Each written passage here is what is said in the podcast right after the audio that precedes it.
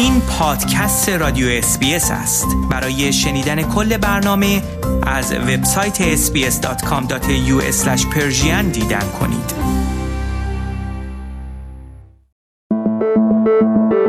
خورشت تکنولوژی. خورشت تکنولوژی یک پادکست هفتگی به زبان فارسی از رادیو SBS فارسی است. پادکستی که در آن از گجت ها یا ابزار تکنولوژیکی جدید گرفته تا نوآوری های جدید در جهان فناوری و یا حتی ویدیوها و اخبار داغ در شبکه های اجتماعی می‌پردازیم.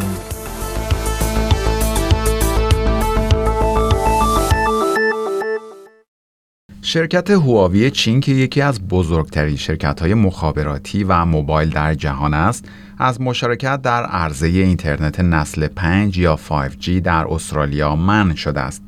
دلیل این امر نگرانی در مورد جاسوسی چین در استرالیا مطرح شده است. دولت فدرال استرالیا اعلام کرده است مشارکت هر شرکتی که ممکن است تحت دستورالعملهای یک دولت خارجی عمل کند در این پروژه خطرناک است.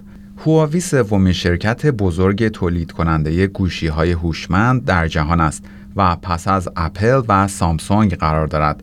این شرکت همچنین بزرگترین تولید کننده تجهیزات شبکه های بیسیم در جهان است. این شرکت در گذشته عمدتا به عنوان یک تقلید کننده از تکنولوژی های غربی عمل می کرد ولی در سالهای اخیر بودجه هنگفتی را به تحقیقات و توسعه اختصاص داده است و به یکی از بزرگترین تولید کنندگان های تکنولوژیکی تبدیل شده است. اما این شرکت که توسط یکی از مهندسان ارتش آزادی بخش خلق چین به نام رن ژنگ فی تأسیس شده است، موظف است از دستورات دولت چین پیروی کند و شاید تحت فشار قرار گیرد تا از طرف دولت چین اطلاعات جمع کند. همین نگرانی دلیل اصلی منع این شرکت از مشارکت در عرضه اینترنت نسل 5 در استرالیا عنوان شده است. این تصمیم هفته گذشته توسط آقای اسکات موریسون گرفته شد. زمانی که در پی استعفای آقای پیتر داتون به عنوان وزیر کشور برای مدت کوتاهی وزیر کشور استرالیا شد.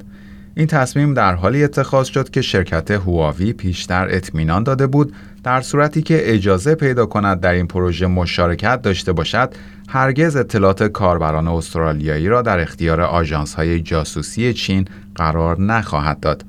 تام اورن یکی از متخصصان امنیت سایبری مؤسسه سیاست استراتژیک استرالیا می‌گوید به کار گرفتن هواوی در این پروژه بدون ایجاد تهدید ممکن نیست وی در ماه جون گفته بود که این نگرانی وجود دارد که آنها به طور مخفیانه ارتباطات ما را زیر نظر بگیرند و به ابزار ما از جمله کامپیوترها و گوشی های موبایل دسترسی پیدا کنند. و خبر بعد شرکت مخابراتی تلسترا از محصول جدیدی رونمایی کرده که به افراد این امکان را خواهد داد تا اشیاء مورد علاقه خود را رهگیری کنند و به طور دائم از موقعیت آنها مطلع شوند. این شرکت در طول ماههای آینده سه نوع محصول جدید را عرضه خواهد کرد که به افراد اجازه خواهد داد تا وسایل و اشیاء خود از جمله کیف پول، جعبه ابزار، خودرو و حتی حیوانات خانگی خود را رهگیری کند. این تکنولوژی جدید که اینترنت چیزها یا اینترنت آف Things نامیده می شود در حقیقت شبکه وسیع از ابزار و وسایل مرتبط به هم را ایجاد خواهد کرد. انتظار می رود استفاده از این تکنولوژی همزمان با همهگیر شدن استفاده از اینترنت نسل 5 یا 5G رواج پیدا کند. شرکت تلسترا اخیرا عرضه اینترنت نسل 5 را در برخی از مناطق گولد کوست شروع کرده است.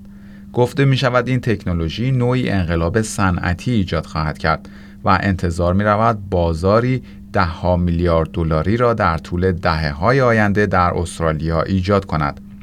محصولات جدیدی که تلسترا عرضه خواهد کرد به شکل ابزاری کوچک خواهد بود که روی اشیا وصل خواهند شد و از طریق اپ تلسترا به طور بیوقفه قابل رهگیری خواهند بود.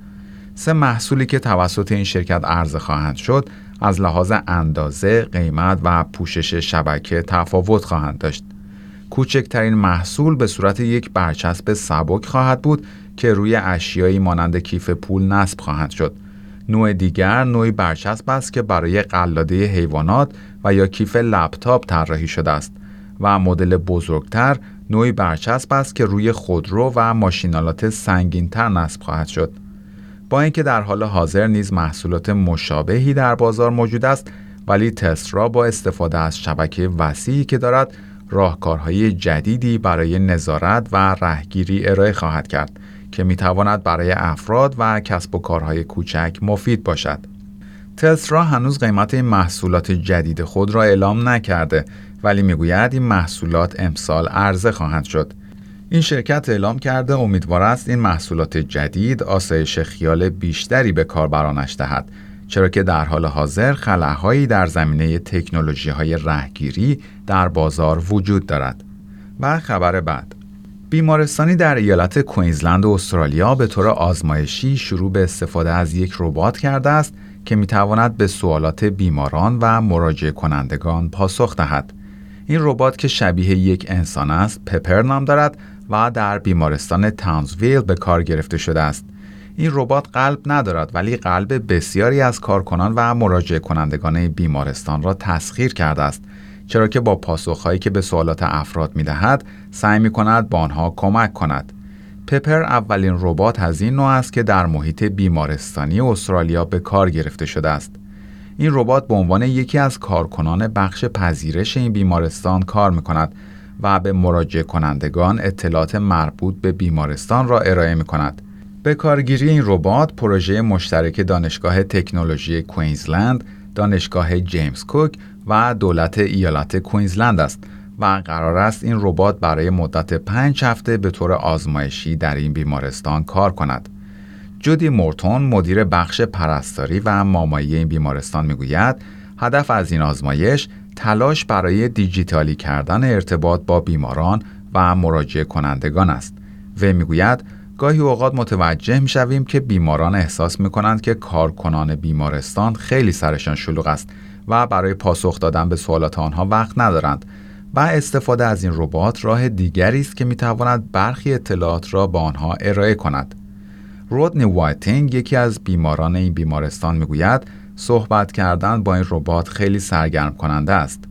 بلیندا وارد از دانشگاه تکنولوژی کوینزلند می‌گوید اینکه یک ربات در خارج از محیط آزمایشگاهی و با افراد ارتباط برقرار می کند هیجان آور است. این ربات قادر به تشخیص چهره و واکنش نشان دادن به صدای افراد است و به همین دلیل این احساس را ایجاد می کند که می تواند مانند انسانها رفتار کند.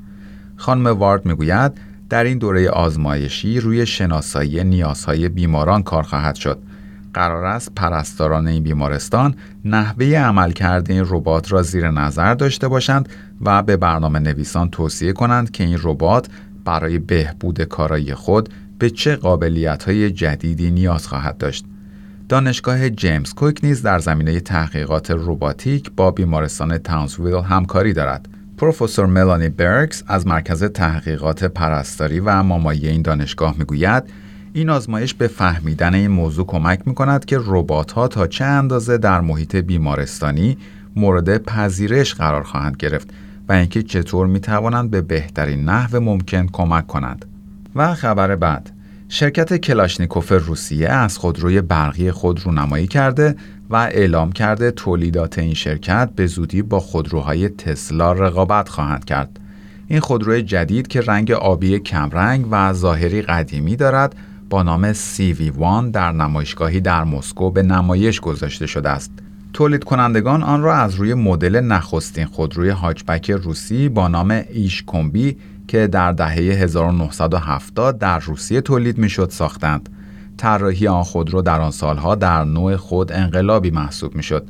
شرکت سازنده این خودرو در بیانیه اعلام کرده است که تجهیزات و سیستم های پیچیده‌ای که در خودروی CV1 به کار رفته این شرکت را هم ردیف شرکت های صاحب نامی چون تسلا قرار می دهد. این پادکست رادیو SBS بود. برای کسب اطلاعات بیشتر از وبسایت sbs.com.au دیدن کرده و یا اپ اسپیس رادیو را دانلود کنید.